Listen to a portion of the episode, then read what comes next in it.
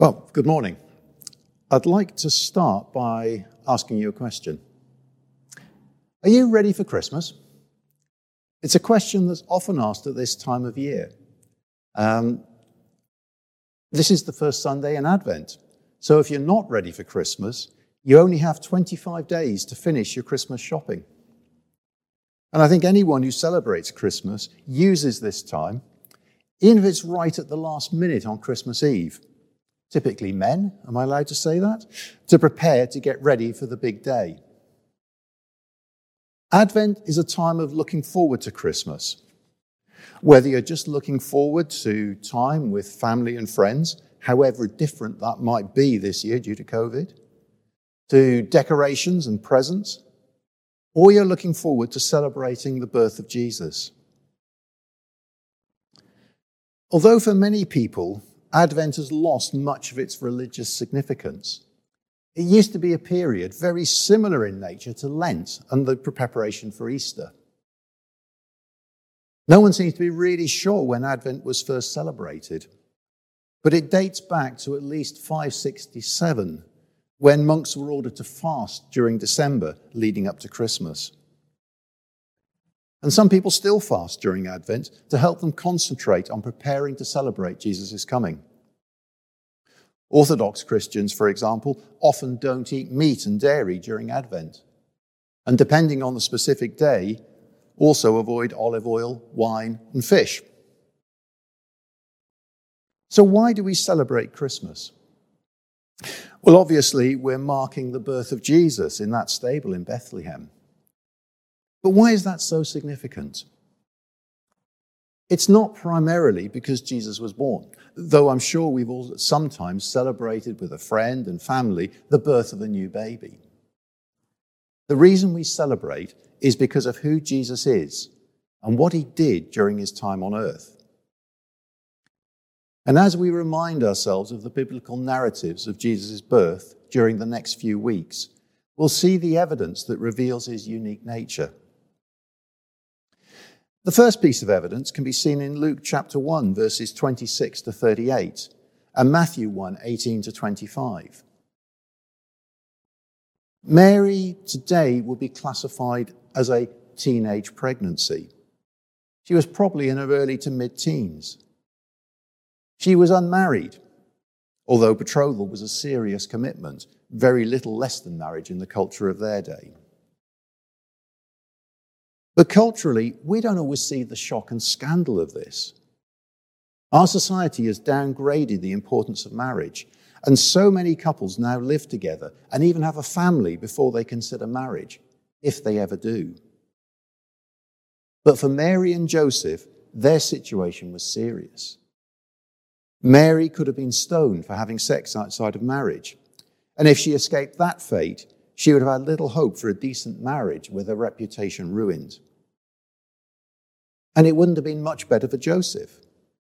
With his wife to be pregnant, whether it was his child or another's, his reputation would also be mud. But despite this, they both obeyed God and submitted to his will. And the virgin birth marked Jesus as unique. And that unique birth is important because it shows us a number of things about Jesus and our salvation through him. Firstly, it reminds us that salvation ultimately comes from God and not through human effort. Jesus was born through the work of God, not of human desire and intent. He came into the world to redeem us. Galatians 4 4 to 5 tells us. But when the fullness of time had come, God sent his Son, born of a woman, born under the law, in order to redeem those who were under the law, so that we might receive adoption as children. It's only through the supernatural work of God that we can be saved. And this is the unique feature of Christianity. Every other religion tries to earn salvation by following particular rules and patterns of behavior. But salvation is the free gift to us from God. All we have to do is accept it. And secondly, if God had made a human body for Jesus and he had come down from heaven in that body, we could doubt his humanity. If Jesus had been conceived in the normal way and his divine nature was miraculously united with his human nature at some point, we could doubt his divinity. The combination of human and divine in the person of Jesus, is made evident in his birth. His human nature comes through his ordinary birth by a human mother, and his divine nature through the work of the Holy Spirit in his conception. We can see he's both fully human and fully divine. And thirdly, by the unique nature of his conception and birth, Jesus didn't have the same link back to Adam and original sin that we all inherit. Since Jesus didn't have a biological human father, that link was partially broken. Hence, the, the legal guilt, the moral corruption that belongs to all other human beings didn't belong to Jesus. In Luke 135, the angel Gabriel told Mary, The Holy Spirit will come upon you, the power of the Most High will overshadow you. Therefore, the child to be born will be holy. He will be called the Son of God. Holy means exalted or worthy of complete devotion as one perfect in goodness and righteousness. Being holy is something we're all called to be, 1 Peter 1:15. But only God is truly holy. And as God's son, the second person of the Trinity, so was Jesus. At Christmas, God came down into his world in the person of his son as one of us, a human being.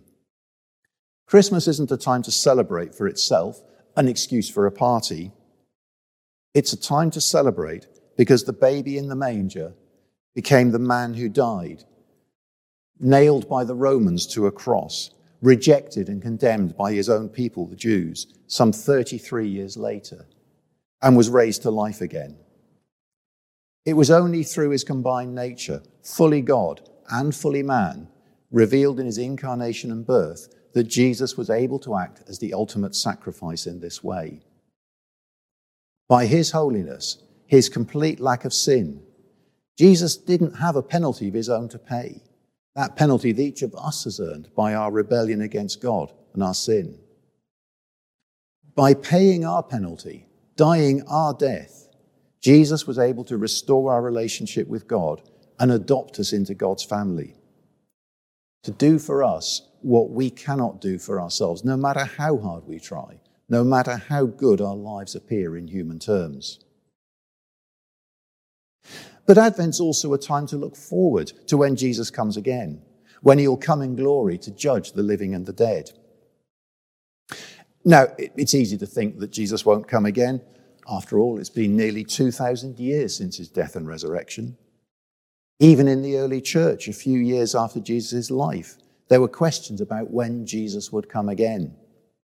Peter responded to this in 2 Peter 3 9 and 10, where he said, The Lord isn't slow about his promise, as some think of slowness, but is patient with you, not wanting any to perish, but all to come to repentance. But the day of the Lord will come like a thief. And then the heavens will pass away with a loud noise, and the elements will be dissolved with fire, and the earth and everything that is done on it will be disclosed. And Paul, similarly, in today's readings, had to deal with the concerns of those in Thessalonica who were worried that Christians who had died were going to miss out on Jesus' return and were speculating on where that return might be. The images that Peter and Paul use give an impression of the surprise that Jesus' return will be when it happens. After all, a thief burgling your house is completely unexpected. Otherwise, you'd have the police waiting. Labour at the end of pregnancy, from Paul's letter, isn't something that can be readily predicted. Yes, doctors can estimate a due date, but babies have a mind of their own when it comes to actually being born. You can plan for the day, you can be prepared, but you still get caught out when it actually happens. So, for those who are not Christians, who haven't accepted Jesus as their Lord, that last day is going to be completely unexpected and it's going to be disastrous as they stand before Jesus to face judgment for their sins. They're going to be like that sleeping homeowner who wakes to find he's been robbed and he's lost everything he values. But for those of us who have accepted Jesus, we should be looking forward to that day. We should have no fear of judgment. We don't know when it'll be. The Bible gives us some of, indicate, some of the signs that will indicate the end is near, but we don't know when it'll happen, only that it'll be sudden. As Paul puts it in verses 5 and 6 of 1 Thessalonians 5, we are not of the darkness to be surprised by the day. We need to be actively serving our Lord and prepared for his coming. As some of you know, I recently stopped working. And during my last week at work, I was talking to a recruitment agent I've known for many years. And during the discussion, we talked about the things I was aiming to get done before I finished. He was surprised. He said he would have been just filling in time long before then if he knew he was leaving somewhere. Whether it's in our daily work or in our Christian service, we have a choice. If the end is near, do we sit back and wait or do we work on? But why should we be working? Well, there are two main reasons. Thinking back to your school days, I'm sure we've all been in a class where the teacher has had to step out for a few minutes, and after a while, he hasn't come back, and the room has erupted into chaos. What happens when the teacher returns? There were undoubtedly consequences that followed. Jesus told the disciples to be on the lookout and be ready for his, his coming. And then he warned them in parables, such as the unfaithful slave in Matthew 24, verses 47 and 50. The slave thought, My master's not going to come back soon. He neglected his tasks. He abused the other sl- uh, slaves that we put under him. He even raided his master's wine cellar and got drunk. And then he got caught out and punished when his master returned unexpectedly. And similarly, in the parable of the wise and foolish bridesmaids in Matthew 25, five of the girls were ready. They were prepared. They brought extra oil, and five weren't. The five that were ready went in and enjoyed the wedding feast. The five that weren't missed out. In Luke 21, 34 to 36, Jesus was very specific while talking to the disciples about his second coming. He said, Be on your guard so that your hearts are not weighed down with the dissipation and drunkenness and the worries of this life, and that day does not catch you unexpectedly like a trap. For it will come on all who live on the face of the whole earth. Be alert at all times, praying that you may have the strength to escape all these things will take place and to stand before the Son of Man. But that pro- prospect, like the unruly class of facing the high jump, getting into trouble because we're not doing what we're supposed to be doing, is the lesser of the two reasons. The main reason for us to be working as we wait for Jesus is in verse 9 of our reading today. For God has destined us not for wrath, but for obtaining salvation through our Lord Jesus Christ. You may well have heard people asking, Are you saved? When they mean, Have you experienced repentance and conversion to a faith in God through Jesus? But this isn't the usual meaning of salvation in the Bible. The biblical use of salvation refers to the point of coming to the end of our lives and there being proved acceptable to God. Salvation is to do with our eternal destiny, the final outcome of our lives. To answer the question, what will Jesus say to us when he, he returns in glory as judge? We seek to serve Christ, therefore, so that we can say, as Paul did in 2 Timothy 4 7 to 8, I fought the good fight, I finished the race, I have kept the faith.